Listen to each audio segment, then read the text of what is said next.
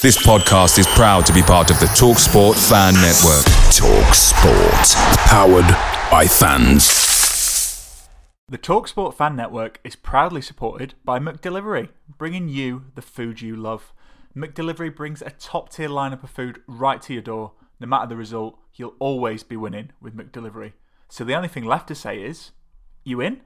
Order now on the McDonald's app, and you can also get reward points delivered too. So that ordering today means some tasty rewards for tomorrow. Only via app at participating restaurants. 18 plus. Rewards registration required. Points only on menu items. Delivery fee and terms apply. See McDonald's.com. The Talksport Fan Network is proudly teaming up with three for Mental Health Awareness Week this year. Beyond the pitch, beyond the results, we're here to connect fans, getting them to embrace the highs and lows of supporting your club because we're not just fans, we're a team. With two in three football fans having struggled with their mental health, we understand that life off the pitch can present its own challenges.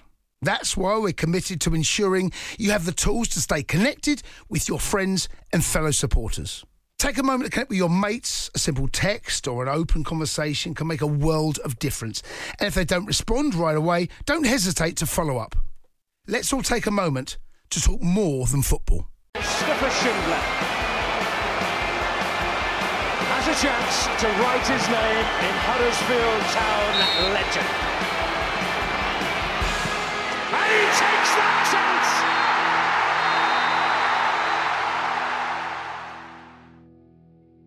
Hey lads, if we lose to Millwall, I'm going to do a little joke. Uh, say mauled by lions. It's original that. I don't think anyone's done that. Anyway, welcome to the warm up episode 87. I'm your host Brady Frost, and to preview the Millwall game, I'm joined by Tom Bradshaw and Jim Chisholm. Jim, uh, I've got a little bio that Tom said I had to read. So you're a town fan in a long line of town fans. You've been the chair of the H- HTSA and you coordinated the Huddersfield Town Heritage Project, as well as founding uh, Fans of Food Banks and Sustainable Stadium campaign. Look at you, you support town. Isn't that great? No, thank you. It's an honour to be on the podcast, and, and frankly, the honour is all yours. So you're welcome. it certainly is. It certainly is, mate. But um, you know, joking aside, that is um, some incredible stuff you've done. And uh, um, me and Tom, I'll speak for me and Tom here. I think we agree and really support the Fan for Food Banks and the sustainability. Um, yeah, bit serious there, but it's not going to be a serious pod because we've got some uh, silly questions. But um, Tom, anyway, how are you? yeah, I'm not bad, Brady, mate. Uh, how are you? Um, I heard your internet's unstable. Do you want me to record this as well? uh, yeah, that'd be a good idea, wouldn't it? Uh, well, you have to give me permission. That's all. Well, I've done it now while we're talking. Should we keep this bit in? Yeah, definitely, because yeah. uh, people will enjoy that. There we go. Beautiful. Oh, are you recording as well? Yeah, I am. Oh, fantastic. Hey, oh, look at us being behind the scenes. Um, Tom, you, in fact, you heard some news. Carlos Corberán is confirmed as West Brom manager this week. Do you want to let the listeners know how you reacted to the news when you were chatting to me? Boo! That's the first time I've ever booed. Honestly, I cannot wait to boo him. Fair enough. Uh, Jim, how are you feeling about that? Um, just just quickly. I don't care. It doesn't it doesn't move me in any way. I'm uh, I'm sad to say. Yeah, you've got to, you know, we all have jobs and then go get other jobs, don't we? So it's it's fine. But uh, yeah, I hope we get relegated. Uh, not because of Carlos Corberán, but because of the West Brom. So yeah. Fair. Fair. Um, yeah, I, I also get really annoyed when people move on to other jobs because I've I've never done that in my life, and um, you know, club loyalty counts. Anyway, uh, and if your employer's listening, you never will. So. No, hundred percent, hundred percent. Says the man who's had like seven jobs in five years. Uh, anyway, uh, enough about me. Let's talk about the Millwall game. Uh, so we've had six games in charge now for Mark Fotheringham, uh, five points in those six games, and there's five games until the World Cup break. Um, and the Terriers obviously need to climb up from the bottom of the table. Uh, meanwhile, our opponents, Millwall, they're six in the league. They're unbeaten in five and they've won four in a row. Tom, uh, did Town have any hope in this one? Oh, mate, I don't know. um, the only thing potentially is it's still, a, I think it's a good away record still, but they've got four points in their last three away games. And two of those results include a, a draw at Rotherham, who we've played, and you think, you know what I mean, if we can replicate kind of a, a performance against them at our spot. You never know. And then uh, they lost to Blackburn two one. Um, they haven't really had any big wins either. Like they're all they're all very narrow wins. Most of them. There's there's there's only the two or three that are look look really good on paper kind of thing. Um, they look to be doing a bit of what we did last season. Um, so I don't know. There's always a chance, isn't there, when when you're playing a team that only wins by small margins.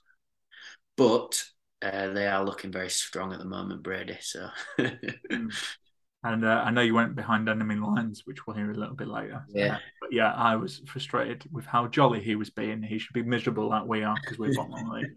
Um, Jim, it's grim to talk about relegation for Town in October. Um, but if they're going to climb out of the bottom three, they need to be winning their home games, regardless of the opponent, really, don't they? Yeah, I mean, look, Millwall are, are a really well-run club. Um, I think they've been very consistent in the last few seasons. I think they finished eighth, ninth, eleventh. Obviously, there's stability there. Gary Rowett's, I think, one of the longest-serving managers in the, the championship, if not in the top three or four or something.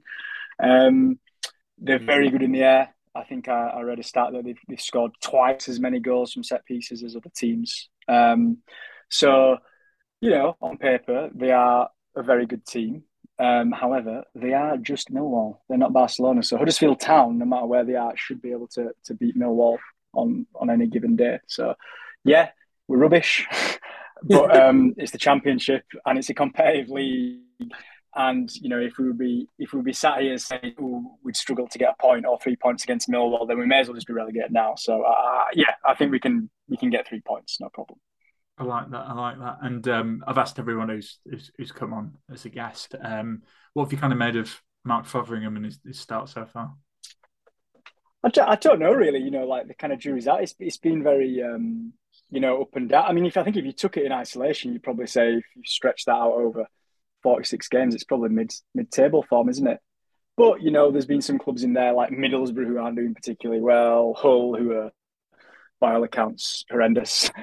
Um, so I don't know. I think it's far too early to to, to judge a, a manager. I think people are probably making those comparisons with Schofield because yeah, maybe he's inexperienced in this specific job. But I always kind of would like to give people 10, 15 games of you know what what is their style, what's their kind of attitude, what do they want to do on the pitch, and really five six games when you come in particularly nine games into the season or whatever it was, you just kind of fight trying to fight fires. And I imagine his remit until the the break at the World Cup is just get this team, you know, through the next five, six games. And then when you've got a few weeks to work with them, kind of impose your style. But yeah, at the moment I think it's game by game. Couldn't couldn't tell you what I think of him to be honest. Yeah, that's uh, that's very well balanced, and we we don't like that because I can't clip that up and you know yeah, yeah. stuff. Um, consistently offensive if you'd like. You're welcome to. Um, well, it doesn't stop us. But uh, Tom, we, you know, Millwall, I think it's fair to say it is a bit of a daunting pros- prospect given how poor we've been. Um. Was there anyone who stood out for you in terms of players from from the Lions? Oh, there was loads, Brady. Do you know what? I, I really like the look of that team, that squad. Ro- he's, Rowett's just built a really good championship squad with a lot of depth. And when you look at all the players are getting involved, when you look at who's been playing as well, it's like they're all they're all involved. Um, yeah, I I didn't really tip them to do that well this season. Like I didn't, I don't think I had them in the bottom half, but I didn't think they'd be pushing up. But just looking at that squad now, um, but I've, I mean, again, I've got like 20 names written down as usual. Um, but I quite like that. Uh, Jake Cooper at centre back, I think he's been playing a lot of games for them. And the one thing that they seem to be doing well this season is not conceding a lot of goals. Um, and I always think to have a big, a big, strong lad in the middle, kind of just dictating stuff, uh, is gonna gonna win your football matches if you're keeping clean sheets or keeping the score down. So uh, he's he's top of my list. Top of my list of about seventeen players. and your list was clearly sorted by um, height because he's he's six six. yeah. um, Jim, what what about yourself? Who did you single out? That, that was like very very insightful and suggests a great deal of research and, and knowledge. Um, I've gone the opposite route, which is to be not very insightful and he used to play for us. Um, so, um, you know, he kind of consistent. He played 43 games last last year, uh, 13 goals. He's played 10 this season. He's scored two goals. I'm doing this purely on, you know, I think it was Newton's law of an old player returning um, is, uh, you know, sort of the universe will align to make sure that he scores, which I think he did last time. So, um, yeah, more of a kind of astrological insight there from me, but um, yeah, I can't offer anything else. I'm afraid. No. Jim, uh, does that mean that Millwall are going to at least score three goals with Mur- Murray Wallace and Scott Malone popping up with the other two? That is a possibility, of course, and yeah, and for balance, um, due to the old Peterborough conundrum, we should play Jordan Rhodes up front, and they should play Benik Afobe up front, and we should see once and for all who will win. Um, yeah, no, it's a good pick. I we we've said it on the pod. I, I really like Benik Afobe. Um, I would have taken him back at ten and a heartbeat. Um, but uh, it's all right. We've got two former strikers who are back at the club, so I think we're, we're, we're happy with that. Yeah, yeah. Um, yeah, opposition key player. So I keep teasing it, but I've been working on a little project, which means which means I speak to every championship club, um, and I was chatting to a Millwall fan, and they picked Shaun Hutch- Hutchinson, who's the the captain, um, another defender. You know, Mister Reliable is called, aka Hutch. Um, again, hard to pick, but instead of going for him, I'm going to go for Callum Styles. Um, he's playing me and Tom really like online for Barnsley. Um, scored against us when you know we beat Barnsley two one. I got that as well. Yeah, um, and I just I've just always liked him. I think he's really versatile, and wish we'd uh, wish we'd got him on loan in the summer. You know, I think um, we need that type of player to be honest. So um, yeah, but I, I think it's interesting that none of us picked uh, Zian Flemming because I think he's obviously the one who's uh, scoring all the penalties. So well Tom done. Bradshaw's doing all right as well. Yeah. My uh, twin.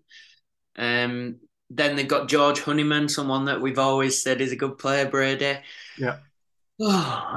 My favourite thing is they've got a guy called Billy Mitchell, which I think is quite funny for a, a South East London team to have. Um, Absolutely, yeah. That is um, that's uh, it's almost too cliched. but they, yeah, just I've got names for days here. Scott Malone's their top assists as well at the moment. It's mad, absolute madness. What is the world coming to? He's um he's actually he always plays really good against us, Scott Malone as well. He does. He's one of those players that we signed because he plays well against us, and then he comes and. Well, I we've think it's one of those things where he's, he's probably just not a Premier League player, but he's a very Yeah. good Championship player. So we just judged him a bit harshly, I think. yeah, definitely. what town fans judging a player harshly? I won't have that. Um, I think I I like all town fans, and I think they're a very rational bunch. Um, and I defer their wisdom on all things. Very smooth, very smooth. Um, okay, tell you what. Uh, speaking of smooth things, Tom, uh, you were you were down London, weren't you? Down the big smoke. Um, talk to us about it. What what did you get up to? Did you go? Did you do the touristy stuff?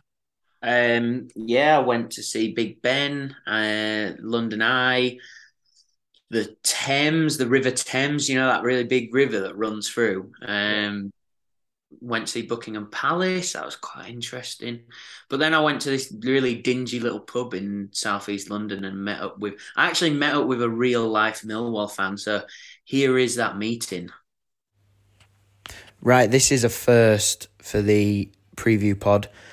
I am in person behind en- enemy lines in a southeast London pub, unnamed pub. Don't want to have any backlash from this. With a real life Millwall fan. I'm here with a Millwall fan who goes by the name of Jack Skilton. I might bleep this out if he doesn't want to be heard to be fraternising with the enemy.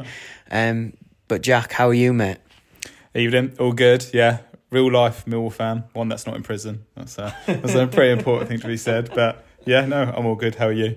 Yeah, I'm not too bad, mate. Thank you for coming on the podcast and giving us a little insight into Millwall this season. Um, you go quite regularly, don't you? Um, you're doing quite well. How are you finding it so far this year?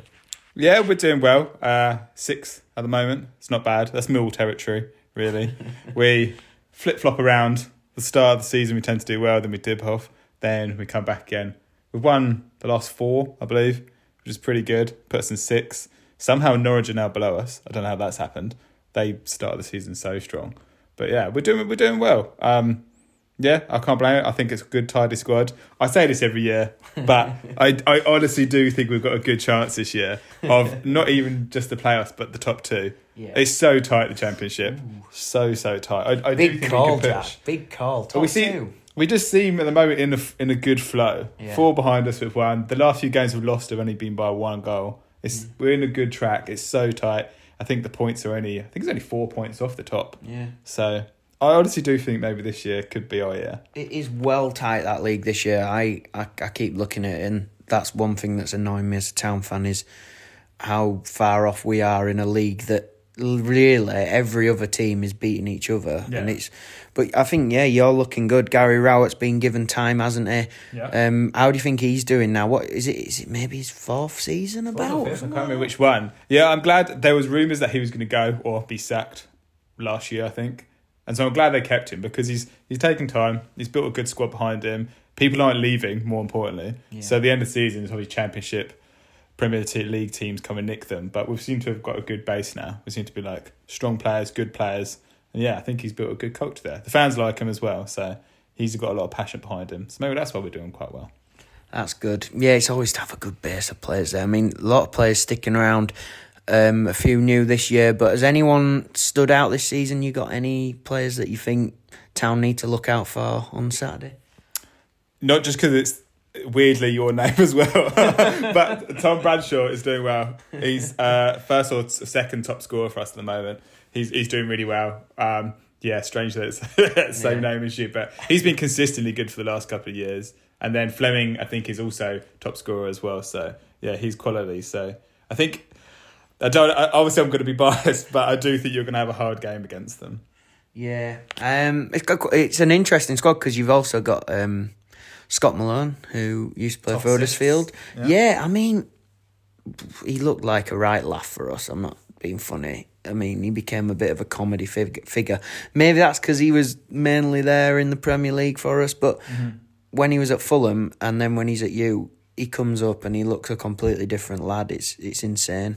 Um, and he's top assist then this Top season. assists, yeah. Uh, Like you said, it's sometimes it's the club. Like maybe he just fits in there. Maybe the system works. But yeah, he's top assist. He's really good. I think he'd be a right threat for you guys. I mean, I'm struggling to find someone that's not going to be good. Oh, keep, we've got a very good keeper as well. He's doing well. So I mean, you're on a good run. You're looking good, which sometimes is it a bit Millwall to potentially, come up against bottom of the league and uh, stumble.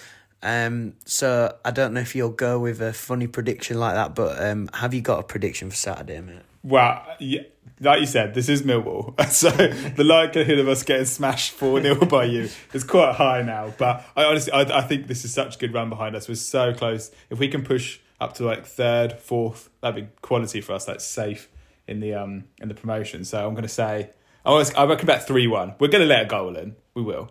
I think he will score, but I do think we'll dominate. I think probably two 0 at half time, three one full time. That's what I'm going to say. A very confident Millwall fan here. got to be Um, hopefully, I can play this back to him later in the week. when we get four 0 and you absolutely do us over, and then we go on an absolute losing spree and end up 16th. This is this will be the start of it. But no, every year I get my hopes up. They get dashed every year, but this year is going to be our year. Uh, cheers for uh, joining me today, Jack. That's um, really good to hear from the Millwall side, and I'm jealous at how confident and just relaxed you're sounding about your football team at the moment. This was Huddersfield last year. As I said, it's, it swings and roundabouts in the championship. You do well one year, then you get absolutely ruined the next year. So we're taking our moment in the sun, and uh, yeah, let's see if we play you guys next season. That's it, mate. Cheers. It's very exciting, and uh, you know, if people are looking to go to London, you've sold it well. Go see the attractions and then go to a dingy pub and talk to a Millwall fan. um, okay, um, I think we're going to take a little bit, uh, break there, Tom, uh, just because you know I'm disgusted by uh, an opposition fan talking positively and being happy with how their season's going. Um, Yeah. so I'll I'll calm down and then we'll uh, we'll come back. Cozzy, what, what's your favourite away day? Matt, it's got to be the City Ground at Nottingham. Just old school stadium, you're right near the pitch, great atmosphere. But there's nothing like playing at home. The same goes for McDonald's. Maximise your home ground advantage with McDelivery. You win? Order now on the McDonald's app. At participating restaurants, 18 plus serving times, delivery fee, and terms apply. See McDonald's.com. The Talksport Fan Network is proudly teaming up with Three for Mental Health Awareness Week this year. We understand that the journey as a supporter isn't always smooth sailing, but rest assured you're not alone. There's a vast network of fellow fans who share your passion and may be experiencing similar challenges. Honesty is key in any relationship. If your friend asks you how you are feeling, tell them honestly. If you're going through a difficult time, let them know. Opening up about how you are feeling can really make a difference. After all, they are your mates for a reason. Let's all take a moment to talk more than football. Okay, we're back. I'll put my uh, head in the metaphorical freezer. So that means one thing and one thing only. It's time for the mailbag. You've got mail. Okay, so Tom, question for you: Do you want the silly questions first, or the serious questions first? Let's get the serious ones out the way. Okay, like your style. Okay, so I was pleasantly surprised. Do you remember I set up that email address for um, hot takes? Yeah. Well, I was shocked, right? Because it actually actually got an email on it for the first time in ages. What? Um, because someone wanted to ask us this question anonymously. So, right. Uh, and they were very, very keen to not say their name. I don't know why, unless they're in witness protection. Yeah. Um, anyway, it's this. Uh, so the question is: First Town fans were begging Dean Hoyle to sell. Now he is. They're saying we're not worth a bean and no one will buy us. At what point do we say the club can never win and we're all a bunch of boring scrooches? yeah. Um. I, I don't know how, I don't know how to answer it, Brady. To be honest, that question. Um. All I think with this situation is be careful what you wish for. Mhm. Um, I know Dean has maybe made a couple of mistakes, but uh, in my opinion, and I don't care, call me out, maybe call me a brown nose or whatever, but I actually think Dean Hoyle has done Huddersfield Town a really good job over the years. So, um, I, I, I, it'd be interesting to see if someone does come in and sign it. And I, I think one thing, although we maybe don't have the, the money and funding, blah blah blah, but I think making football affordable for a place like Huddersfield is one of the best things that any club can do anywhere. You know what I mean? I just I I'd rather be able to go to the game and be thinking and it being affordable for as, as many people as possible to watch it than the stadium being back to what it was when we were down in League One, League Two, and even a bit of the Championship when it maybe wasn't so cheap and we were only getting like 10, 11,000 in there. It's just it's just not as nice as what it is now. Even though we're losing and stuff, it's nice to see people in seats and stuff. So, yeah. Yeah, fair. Um, Jim, I, I appreciate you're on the Supporters Association, but what do you kind of think to that question? Well, yeah, luckily I'm not on the Supporters Association anymore, so I can say what I want. Brady. um, uh, no, I would, I would probably, I would echo the, those sentiments there. You know, I think if you look at the last ten years, it's it's been it's been very successful. You know, starting in League One, going to the Premier League. Um, obviously, there have been problems and issues, and, and perhaps you might even say mistakes. I think there's a problem with how we kind of obsess over owners um, in this country. Uh, it, it, it's probably indicative of a very dysfunctional governance of football um, and, and the finances of football. I think we're in a very difficult position where, you know, you have a big owner, he or she puts in the, the money as directors' loans, right? Uh, and you kind of have these two models. When they leave, and they do leave, they do a Jack Walker or a Dave Whelan, and they say all is forgiven, and they're a folk hero. Um, or they take some of the money in a sale, and then they kind of take their money back as collateral from the club, um, and you have to pay back 20, 30, 40, 100 million pounds. Um, I think there are other models like, you know, clubs could um, turn those directors' loans into shares, do a share issue. You know, you could have multi-stakeholder kind of clubs, but the problem is now in this country we have a dictatorship of rich rich people, basically. no, I don't. I'm not. I'm not making a political comment on the wider, but football clubs tend to be owned by one or two people, um, and that's a very recent development. Um, but it means that when those people decide to move on, it's very difficult for the football club um, because when the new buyer comes in, he or she wants to be the dictator as well. So they don't look at that kind of like potential kind of open it up to as many shareholders as possible. They kind of go, well, I want to own 100% of the club. So, you know, I think the best thing that could happen for Huddersfield Town and every other football club in this context is that the government implements the recommendations of the fan led review um, so that, you know, there's just a bit more balance, a bit less inequality. And like a really key thing for football clubs, cost control. I mean, they're in, you know, every single football club in the championship, including Huddersfield Town, is incapable of controlling costs. So I know that kind of went on a tangent, but it's it's never a good situation when an owner leaves because they either have to, they either have to kind of forego their own self interest, mm. right, or they have to kind of like basically go against the interests of the, the long term future of the club themselves. So what I would say is, yeah, probably in terms of if you look at who could own own the club, right? What are the options? Um, a local person who's probably got less money than Dean Hoyle, so that's a problem. You know, we don't spend as much money. You know, we don't buy the good players, etc. You know, I don't know someone like a Marcus Evans. You know, who was sniffing around before, who you just really don't know their motives. Mm. why would why would someone own Huddersfield Town if they don't have a connection to it?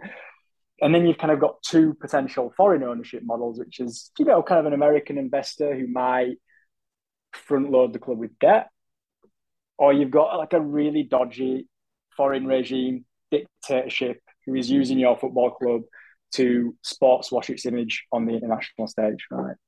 So if I look at all those kind of things, I would probably say better the devil you know. Um, but there are no there are, there are, there are no good options until they present themselves, if that makes sense. So as a as another you know man from Huddersfield once said, "I'm an optimist, but I carry a raincoat," which was Harold Wilson. So in this sense, that's that's where I tend to be. Very well said, Jim. Uh, I'll offer some balance here. Uh, you tofu eating wokerati there you go. I've got that tattooed right here on my. um, no, really, really good point. I think um, I kind of kind of tweeted about it about Dean to answer this question, but like, you know, for me, like things are things are never black and white. I think it's particularly in football, it's really easy to be like, this is terrible or this is the best thing ever. When the chances are, like most of the time, it's kind of in between. I completely agree with you, Jim. I'd rather have someone who is a fan of the club, um, looking after it, you know, protecting the best interests. I think, you know, Dean, not to, I don't want to be, like Tom said, accused of brown nosing, but the fact is, Dean has given me some amazing memories that I thought would never happen supporting Huddersfield Town, like beating Man United, going to the Premier League, like, you know, going to two playoff finals and, you know, like to, it's just like I have some incredible memories seeing some exceptional players that I'll never forget, you know. So yeah, of course I have good memories and of course I feel good. Do I think he's made mistakes? Yeah, I mean he is he is human. Um, and I think we we've talked about it, Tom, but you know, he he he did step in to save us from Phil. You could argue from Phil's business is failing, which could have put the club into administration. You know, I know that's a fans might like to hear that and maybe how Dean worded it in a program. I know that rubbed people up the wrong way, but like he did do that and, and we were very lucky to have that, you know, as an asset. And I think we we talked about it, Tom. Like, I don't think his heart's really been in it. If you were going to speculate this time around, um, I think as you've got to remember as well that second season in the Premier League, he he was really ill. You know, from all accounts, it sounds like he wasn't like, you know, it could have been fatal. You know, um, from, so. I, I can't comment because I've never had a near death experience, but I imagine that puts things in perspective as well. So, it, it's difficult. I, I think in terms of Dean's legacy, you know, I think it for me, we have some great memories, and I've, I've got to thank him for that. And you know, like you say, Tom, our season tickets, you know, um, what's the max that someone pays 300 quid? Like Boro, when we, we played last week, I think it's 600, and they're like a team a couple of places above us. Um, and all the stuff he's done with the Huddersfield Town Foundation, all the charity stuff, it's been pedal for pounds. It's been it's been incredible. Um, I think you know, again, it feels like I'm kind of leaning more on positive than negative, but I think if you're unhappy about things, how things are running at the moment, which is fair enough, we're bottom of the league. Um, there's been some questions about who we've hired in terms of managers. You can be critical, but you know you shouldn't. Uh, uh, that shouldn't take away that he has a good legacy as well. You can you can have both. Um, and I think to be honest, for me, it really depends on who comes in. You know, like I would like to think, you know, Dean, he's a fan, and I think I'd like to think he sells it to someone who's got good intentions with the club. That doesn't mean to say they might promise good intentions and that goes wrong, but knowing Dean Hoyle, I don't think he would sell it to someone who's you know you look at um, owners who are interested like in championship clubs like Laurence Bassini. I don't think for a second Dean Hoyle would sell, sell to anyone like that. Um, that man needs to be away from football as far as possible for me. So it's difficult. And look, like you know, I'm not people are tuned out by now, but I'm not expecting you know people to be like, oh, blah blah blah. Like you can have your opinion on it, but I think you can criticize some stuff he's done, but you can also except that he has a fantastic legacy and he brought us a lot of joy.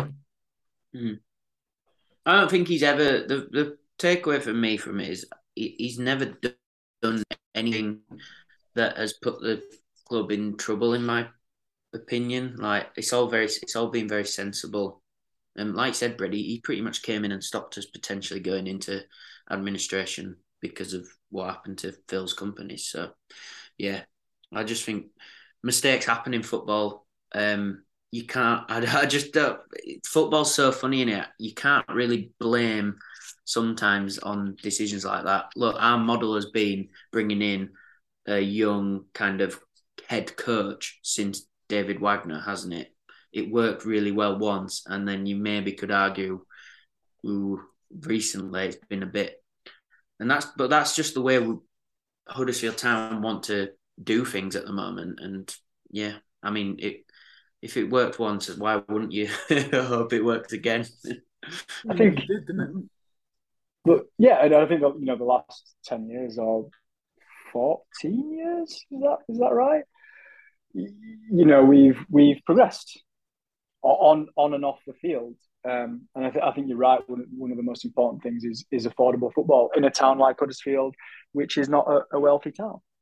Um, I think the key, some of the key questions going forward would be what happens with the stadium shares, um, what happens with Canal Side um, in terms of ownership and club liabilities. Mm. Um, other question will be, you know, what will happen with the directors' fees? So, regardless of whatever nominal fee would be paid for the club, um, you know, would that be dis? Would the was the would those directors' fee uh, loans then be discounted, you know, against that? Would they be paid in full? Would they be not paid at all? Would they be paid over five years, 10 years? With the stadium itself as well, you know, there was kind of reporting around um, potential idea of putting all the shares from each of the three shareholders into a trust, um, with then a 10 to 15 million pound forwarded by the council and the club effectively taking operational control you know, there's there's literally probably between I think six and ten million pounds worth of heavy plant machinery in that stadium that needs replacing, but you know, very soon. Um, I think talk about earlier about the sustainable stadium campaign. You know, that's something where there's a real opportunity, not just to do the right thing in terms of sustainability, but to save money in the long term, because a lot of that machinery is, you know, 25, 30 years old.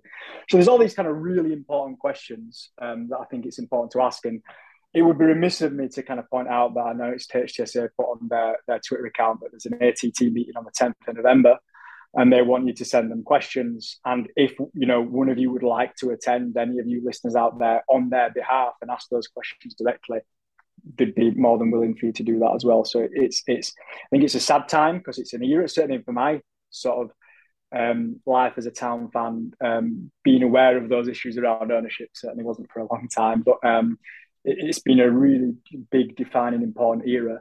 But obviously, the club, Dean Hoyle, have signalled that a new era is coming, and I think fans should be very involved in in how that kind of um, emerges. Really, absolutely, and I think um, you know, I think it's probably time for a reset. You know, I think for the reasons we've talked about, and you know, change is scary. We we don't know necessarily what's going to happen, but um, you know, hopefully we could have see something different, see something positive. I know I was chatting um, about.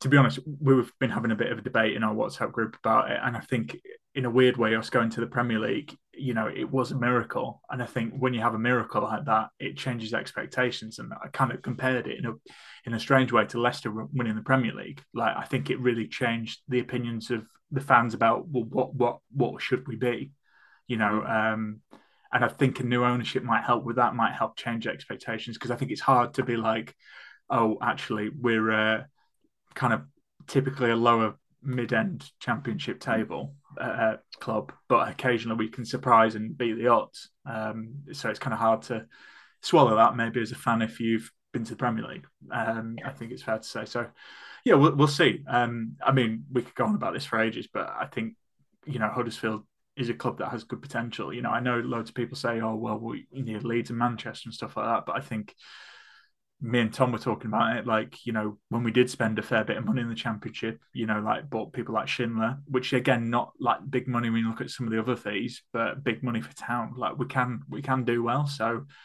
hopefully, you know, that could be a potential. But um, Jim, you spot on. Like, you know, you want to feel like it's still part of our club, and I think that's something I would give Dean credit. I always yeah. felt proud of Town just for the stuff they did off the pitch, and I, I, whoever comes in, I'd like that to carry on. And I think, look, I think Town Town are a big club, like you know, historically. I think probably, I'm guessing here, but you know, if you put us in our entire history, where would we be in the big, you know, 92 league table? We'd be about 20th. Mm. You know, we were always an innovative club, whether it was with stadium infrastructure, whether it was bringing in the likes of Chapman or, or whomever. Um, I think Huddersfield Town are a, a big club, uh, a successful club, when they ignore what everyone else is doing and they kind of go, we're going to do this innovative thing mm. and damn everybody else. Um, we're not followers. Um, so, and I don't think it's unreasonable for town fans to to have those standards. I don't think it's unreasonable for any fan to have those, you know, those standards. Football's maybe fun. It's going to be exciting. It's going to, you know, get you out of bed on a Saturday morning. Um, and so I think I think that's what town need to do. They need to not be bothered what anyone else is doing. And I think in some ways they're doing that with this kind of new model. But I think you know off the field as well, like just just keep that mentality going. Don't focus on anyone else. We're Huddersfield Town. We're very unique. You know, I think that was a problem in the second season of the Premier League. We'd come in and we'd had this great story, and we were like, we're different to everyone else. And then the second season, it's kind of like, okay, we're just going to do what everyone else does. So I, I would say that's a big part of Huddersfield's identity in general is just being a bit stubborn and being a bit contra- contrary. Um, and so I would say, whichever new owner comes in, yeah, put your stamp on it and don't be afraid to kind of maybe jettison some of the little old Huddersfield, you know, you know, small dog in a big fight. Just be like, yeah, big club historically, and maybe not, you know, a, a big club now, but a club that will do things its own way. Mm. Yeah, well said, well said. I think we can talk about that for probably another three hours, but um, yeah, no, I think that's it was really good to have that, and obviously very topical. So we'll move on to the now, which is uh, we got a question from uh, Marcus Burler. He asks, um, "What have you made of Fotheringham's recent press conferences? He's no- noticeably a bit more docile in his presser, and then interview after the game, he's less critical." Of Nakayama, like in terms of full um, full criticism, and he's now saying like Camara will make mistakes because he's young. Do you think it's him or the club changing? Um, Tom, do you want to do you want to take this one? Any thoughts on that? Um, it could be a bit of both, can it? I mean, when you come into a club like this and you're in the spotlight, you're gonna get some sort of advice training, um, and then he might just be being a little bit uh, conscious of it as well. You never know, Nakayama or etc. Hoggy might have had a word with him as captain, being like, "Look, some of the lads maybe don't react well to this kind of thing." Yeah, uh, I think simple as that, Brady. To be honest. Yeah, uh, Jim. Jim, any thoughts? Uh, I'm guessing you probably agree with Tom. I always, um, yeah, I think it's one of those things as well, isn't it? So, you know, he's been an assistant manager, and as an assistant manager, media duties aren't necessarily something that you would take responsibility for a great deal of the time. So, I think it's probably a bit of a learning curve, and you know, he's on it. And so, what more can you say? Sometimes, you know, football is a soap opera, right? It's like sort of twenty four seven, um, and there's a need to generate controversy and outrage and interest. Uh, and sometimes things aren't controversial or outrageous or very interesting. So this is probably just one of those um, one of those matters. You would say that. Oh, I'm so outraged. Um, no, I I, uh, I agree. I think um, look, like we're all frustrated. We don't want to be bottom of the league, and I, I do think like some people want to pick an argument that's not there. Um, but we've talked about that. I mean, we we are crap, but uh, not because of media, you know, duties. So yeah, true. I mean, yeah. Anyway, like I, I agree with you though. Like, he, he, I mean, it's his sixth game in charge as a manager. You're going to be learning, aren't you? Yeah. Like every fan base is different. So, yeah, I think we think we said enough about that. Okay, uh, we've got uh, an actual football one, and then we'll move on to the silly ones that we got. Um, thank you to everyone who sent in silly ones. It really made my day. Uh, and if I don't have to talk about town in a negative way, it's all good. But before we move on to that, Mark Harrison asks, uh, "What was Scott Malone's best moment in a town shirt? In what minute will Benik Afobe score on Saturday? And can Murray Wallace swim faster than a shark?" Scott Malone's best moment when he went down in the Man City game, or was it Chelsea? Chelsea, um, and you know to won the free kick to Won the free kick. see the Best- game now. best thing He ever. was one on one money at Man City and then fell over just before was- he had to shoot or something like that. Yeah. Um, what minute will Benik Afobe score on Saturday? I'm going to go for the 17th minute. There you go. And can Murray Wallace swim faster than a shark? No idea, but let's set it up and see what happens. Uh, Tom, any any advances on that? Uh, yeah, I'll, I'll just. I, I, I don't think Murray Wallace can swim faster than a shark. Okay. I just don't think he can. He's not that boy, is he? That was it? Is he that boy who could? Maybe, maybe, maybe he wasn't, but then he just got better at football. Um, there's not many sharks up in Scotland, though, is there? I don't think. Maybe a basking shark. Maybe. I mean, they're, they're not very fast, are they? Either. So actually, maybe he can. Well, I mean, I don't want to, um, you know, I do like dizzy penalties, and I don't want to put a stop to that. But if if Rambo wants to set that up and Murray wants his game at half time, who knows? Um, okay, cool, right, Tom. This is one I'm only going to ask you this. Uh, Dean Smith asks, would Alan Lee uh, brackets the amazing elbow? Don't know for definite that Alan Lee's. the Yeah, we don't. um, he's got a mask. We don't know who he is. would Alan Lee make this current team stronger? We are struggling up front, but would adding a useless elbow swinging striker be the answer? Not useless. Did the job. Tom, take it. Alan Lee makes any squad stronger, in my opinion. So yes. Um, Jim, any thoughts on Alan Lee? Would you take him in his in his town prime now? Yeah, hundred percent troublemaker. That's all you need. Yeah, No, we do um, need a troublemaker, don't we? I do actually have an answer to the Murray Wallace question. So Oh, go on, then. apparently, according to knowledge definitely in my brain and not a widely available database, um, the slowest sharks are Greenland sharks, and, and they, they swim under a mile an hour. And that is according to the September issue of the Journal of Experimental Marine Biology and Ecology, which I obviously we all know very Oh, yeah, yeah. reputable 100%. I was just publication. gonna say that. So I would say if it was Murray Wallace versus a Greenland shark, he's got a really good chance. If it's Murray Wallace versus Danny Ward, it's less clear cut. Very well said. Very well said. Um, okay, this was one of my favourites. Um, HT AFC Stato. He asked, "What do you think of Tesco's disgraceful decision to raise the meal deal price to three pound forty? And what is your go-to meal deal?" Stato, get a club card, mate. Still three pounds. That's a bit of consumer advice for you there. Um, so you'll have the savings. For me, Tesco specifically, uh, I tend to go for a chicken and bacon sandwich. Sometimes chicken and bacon stuffing depends on what Tesco I'm in.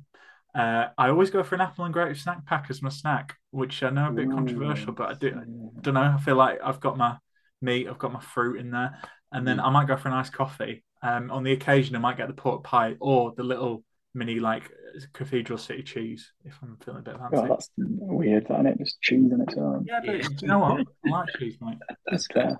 It's all right. What about I'm you? not judging in any way, you know. Yeah. What's your meal deal? Go to. I don't know, really. I haven't had a meal deal. I, you know? I used to I used to work at the Currys on the Great Northern Retail Park next to the stadium. Every day I used to go to Boots for a meal deal, and I just every day for like years. Uh, and then um, I, ju- I just I can't, ever since I left, I, I can't do any kind of meal deal. Some, none of it. So I steer clear, and I just you know eat all the wholesome wholesome good things. But what was your boots meal deal? If you can, if you have My to. Boots meal deal was the um it was like the tomato and cheese pasta, All right. like as the main, not, not a sandwich, which I know is pretty controversial. And then some cheese and onion McCoy's crisps, and then like an innocent smoothie because at the time I thought they were really healthy, not just pure sugar. You criticise me for my block of cheese, and then you've had two cheese. No, I know, yeah. But I was I was young and naive, to be fair. So I'm, and I'm you're naive. you might be young and naive, but you should know better, in my opinion. Tom. Uh, I, I I try if whatever the options are, but I always try to go for prawn sandwich and then probably It's called salt. sandwich brigade. Yeah, it then is. salt and vinegar crisps, and I like to put the salt and vinegar crisps inside the sandwich as well. And then I go sugary, some like uh, Coca Cola or I don't know, if an Irn-Bru sneaks in there, I'll I'll take that. Nice. It's a terrible meal that when you say it. Um, It's a balanced meal. maybe it's been uh, a tight tight northerner, but I also go for the best value sometimes. Try and get the most expensive things so you get the biggest saving. Um, shout out to Pozza as well for saying if Town were a meal deal at the moment, they'd be the just ham sandwich, ready sort of crisps and a bottle of water. Um, Philadelphia, the Philadelphia little sandwich. Yeah. Great. Um, and uh, Jim, Matt told me to ask you this specifically um, because apparently you've got a good story. So, how tall is tall, or do we just get Edwin van der Sar to judge every case individually? I have no idea what that means, so Yeah, please so- me. In a former life, I used to work for uh, Football Supporters Europe, and we uh, we had a meeting at Ajax at the stadium and one of the boxes, and uh, they sent round uh, Van der Sar who at the time. I think well, I think he still is the director of football. there. We're all having a chat and kind of stuff, a bit of banter. And I'm relatively tall. I think I think like yourself, Brady, you're tall man. And um, uh, when when he was uh, leaving, we kind of shook hands and were saying our goodbyes. And I just said to him, "Oh, "It must have been must have been nice just to hang around with a, a fellow tall person um, for the day." And he walked out, kind of like in Columbo style. He turned round and he just went, "You're not tall." just left. So yeah, I'm six foot three to be fair, but he's obviously very very tall. So yeah, it was a, it was a very it was a yeah it was a it's pretty brutal put down, and I've frankly never recovered from it. So. I would really want to animate that. That just sound that's a great story. The- Go for it. I've got I've got a photograph of me and him Turn to before the camera. moment. Yeah, I'll, I'll send it to you. You can uh, use it as a as a reference point. That's, that's incredible. And mugged off by Edwin van der Sar. There you go. Absolutely. Um, cool. I think that's it for the mailbag then. Thanks for everyone who sent in their questions. Um, do you know what? If we're still bottom of the table later on in the season, I think we'll do some more silly questions because uh, it's cheered me right up. Anyway, we were previewing Millwall, so let's go back to that because it's time for you're the boss. So um, the pre- previous lineup uh, for the nil-nil snore draw uh, against Middlesbrough uh, was 4-2-3-1. We had Nicholls, Turton, Lees, Helik, Nakayama, Kasumu, Camara, Thomas, Rudoni, Holmes, and Danny Ward. Um, any variants on that, gentlemen? Tom, thoughts? Um, thoughts, thoughts indeed, Brady. Uh, I, I'd maybe take Turton out. I don't know. Turton's solid, but I just don't think he offers anything a bit further up the field. But then I guess the question is who then goes in there. I, I really like the look of Jackson, but you'd be putting him on the right when he's been playing left, hasn't he, Jackson? So um, yeah, that's that's a question. Um, I, I like I like everything further up the field. Though I think for me, I like that that partnership in the middle. Um, and then you kind of your front three, Rudoni being further up the field, and then it's the question every week, isn't it? Do you start Rhodes or Ward for me? Um, and I don't know. I think at the moment it's one or the other. who who would you go for though in this one? If you had to in this one, I'd go. For, I'd actually go for in this one specifically. I'd go for Jordan Rhodes because I think he could handle their defense just a little bit better. Um, I feel like not saying Rhodes is stronger than Ward, but I feel like Rhodes uses his body a bit better against bigger defenders, um, and that kind of backing into him and stuff, and being a bit stronger off the ball. Um, so yeah, probably go with Jordan on Saturday. I think. Nice, uh, Jim. Any any thoughts to the lineup? Would you change anything? Um, I, th- I think I'd say relatively. I think it's very important to have height in the team uh, for defending set pieces. So the two things that might change. So I think Kasumu might be a bit of a liability if we don't want to concede a lot of free kicks. Yeah. Um, the other thing, this is going to be horrendously controversial, and I'll, I'll I will be cancelled, but I'm not on Twitter, so I can't be. But um, maybe someone like Russell just has that height just to be a body in both boxes, basically. Um, I don't know how that would affect the balance and dynamic of, of the team in, in open play, but um, I would be very, very wary of, of set pieces, and um, I wouldn't go too gung ho for this game, even though it's at home. Yeah, I mean, I, I don't, I'm not personally, I'm not going to cancel you for Russell. Um, Fotheringham was saying he's been doing extra training sessions, so clearly wants to get back inside. So um, who knows? And we've not seen, uh, unless someone corrects me, I don't think we've seen Camara and Russell together. Um, so that could potentially work because you know as a two. So I don't hate it, don't hate it at all. Um, okay, in terms of the lineup, I sent this to Tom. Um, I've been thinking about whether I should do this or not, but regardless, I'm going to do it. This Do is it. the worst thing I've ever done on this podcast. Um, I was bored the other day on my lunch break, and I came up with a Halloween Town Eleven. Um, terrible puns for each players, and you can laugh or cry with laughter, or laugh at me, or just uh, groan. But here we go. So in goal, we'll have Lee Nick Gouls. Uh, we'll have Oliver Hurt them. Uh, Michael Hellick. Oh, interesting that one. Uh, Tom Fleas, as in like fleas from danger. Ooh. Uh, Boota, Boo uh, to Nakayama. Uh, Grave Id Kasumu. Etienne uh, Skemara. Um, Gorba Thomas. Bat Radoni. Payne Holmes. And Danny Horde, as in Horde of the Zombies. Um, any any stanza? They're all excellent. They're all absolutely excellent. Um, I think I should just end the podcast now, finish it Yeah, um, forever. yeah. We've won the internet. I did send you a really bad one as well, didn't I? As the manager, Go on then. Do it. I don't think it makes sense, but uh, Dart Goffringham. which really made me laugh because I just immediately thought like Mark Fotheringham on the touchline listening to like My Chemical Romance. well, he does like to listen. He says it a lot. Um, yeah, I, I'm going to tweet that out after we've recorded this, and I look forward to the um, to the abuse. Or do you know what? Um, you know the f- vibe of this podcast. So if you want to bring in your own scary puns, um, please do. But we can't end the podcast there. We've got a map, match prediction to do. Um, so what are you guys thinking for this one, uh, Jim?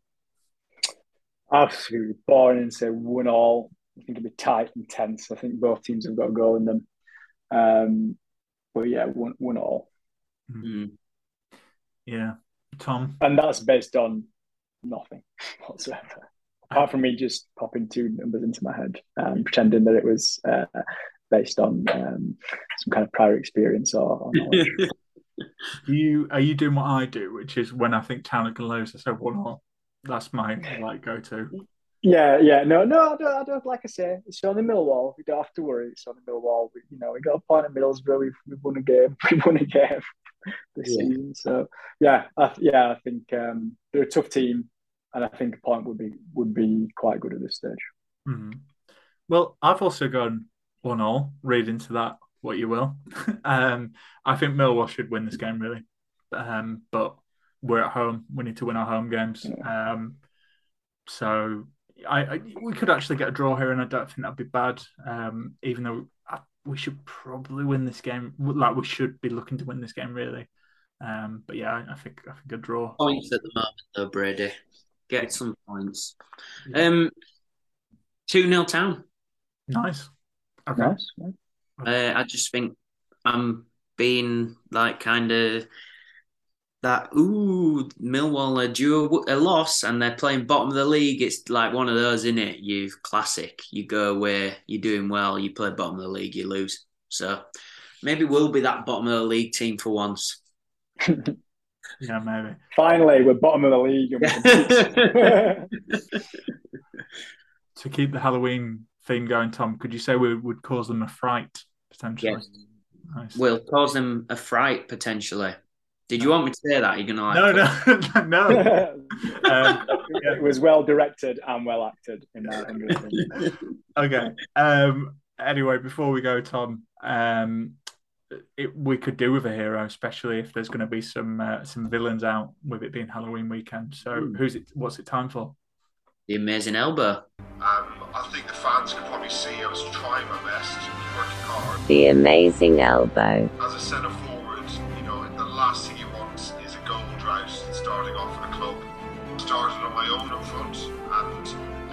centre forwards like Jordan were rested. Okay, Tom, take it away. What happened last time? Uh, so obviously there's loads going on now. It's chaotic. There's a brawl on the pitch. There's dizzy penalties, um, and people voted that Neil Warnock is the the mystery man at the back of the cowshed, and he um, rides down the cowshed, pops a wheelie over the hoarding, does some donuts on the pitch, which annoys the ground staff, makes them pretty angry actually.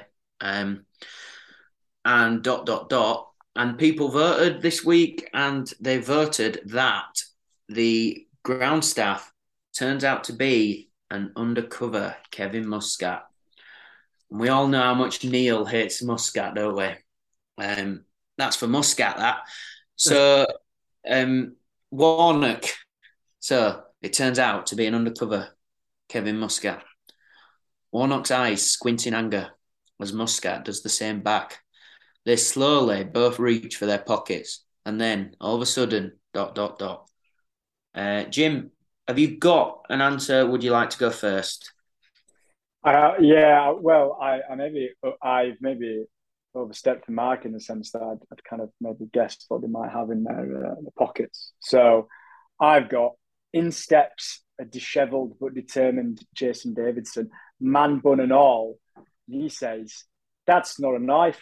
This is a knife." Yeah. And that, it, just in case you were, you were for those listeners out there, that was meant to be an Australian accent. no, it's not. That's a spoon. Knifey, Knifey Spooner. You played Knifey Spooner as well. Um, Very good. Uh, simple take, you'll be happy with that one. Um, okay, Tom, can I go next? Yeah, go on, go for it. Well, you know how much we love Warnock, and uh, if you're talking about that key scene in uh, between Muscat and, and Warnock, you'll remember someone was butted during that, weren't they? They got butted, lad. So uh, Warnock pulls out a whistle, which he blows on, and Paddy Kenny comes running out and headbutts Muscat. that's better. That's better. I like that. That's good. Anything with Paddy Kenny in is uh, sure to be tragic comic. That's good. Um, yeah, I I wrote something down, but it's actually quite uh, dark. Actually, Tis the season, Tom. I've kind of I've put one Warnock pulls out a gun, shoots Muscat, and it becomes the cover of Steve Bruce's book, The Striker.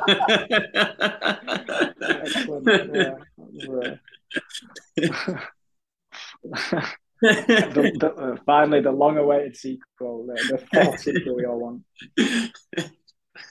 Wow.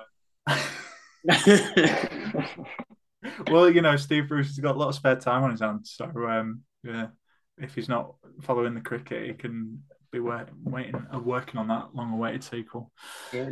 Um, okay, cool. So good luck to us doing the Twitter poll. But your three options are Jesse Davidson comes in and says, uh, call out a knife. It's the knife.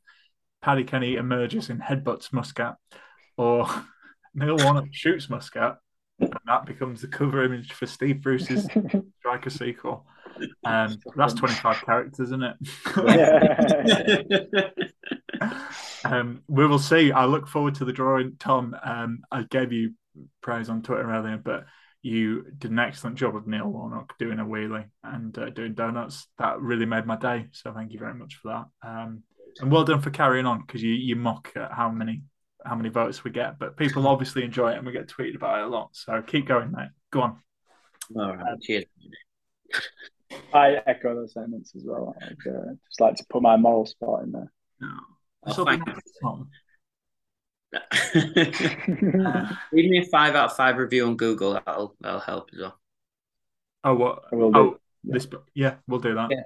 Everything, just everything, just everything. Yeah, Do it for this podcast as well. Rate this podcast. Yeah. Talking about five star reviews. Say it's great.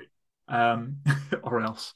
Um, I tell you what else is great before we wrap up. Uh, Ten percent off all online orders when you shop at Magic Rock. Use the code AHTTC10. Uh, we are sponsored by Magic Rock, as you guys all know by now, surely. So get buying that beer, particularly if you're going down on Saturday as well.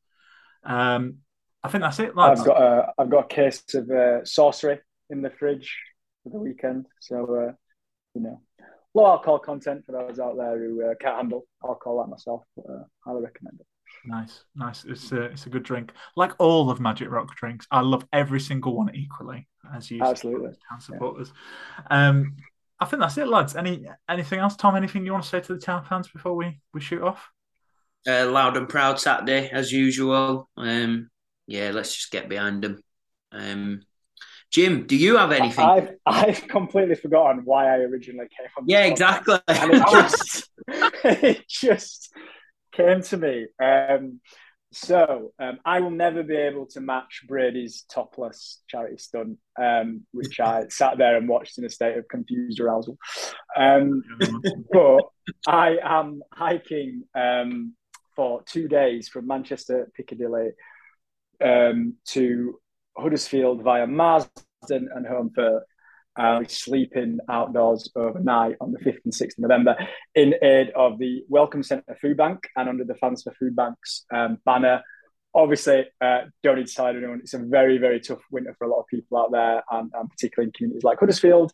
And the Welcome Centre does a lot of fantastic work, largely relies on volunteers to put food on uh, people's tables. Um, so I have uh, I I said if the fundraiser got to five hundred pounds, I would um, do what every sane person does and say that I would go to Twitter and ask them what fancy dress should I wear. So I'm wearing a full Leeds United kit. Um, so it says it will be a forty mile hike. I have a feeling as soon as I step out of Manchester Piccadilly station and walk through the Manchester suburbs, it might be like a five yard hike. um, however, I'm doing it, and I'm now one. We're now on one thousand 175 pounds, which is amazing. Thanks to everyone who's donated. And if we take it to 1,500 pounds, I'll add a third day and I will finish at Elland Road. Ooh. So all you have to do is go and GoFundMe, type in Welcome Centre, and it'll be the first thing that pops up. So any donation really appreciated. Realize it's really hard uh, for, for everyone at the moment. So, but even if you can spare a pound, it doesn't matter. Um, and that is why I originally asked to come on the podcast. Thank you for reminding me. Well done, Tom. Um, and we'll include the link in the podcast description if anyone does want to donate. Um, I think you should. You know, the Welcome Centre is fantastic, as Jim says, and they do a lot of great work. And particularly, it's going to be a tough winter for a lot of people. So, um, needed more than ever, unfortunately. Um, but yeah, no, I think that's it. So, um, yeah, that's it, lads. Thank you so much for coming on. Uh, Tom and I will be back to preview the next game. Um, as always, you know, win, lose, or draw, mostly lose at the moment this season, we will still be there. And that's it. To tar for now and up the town. So town play up, bring the car back to.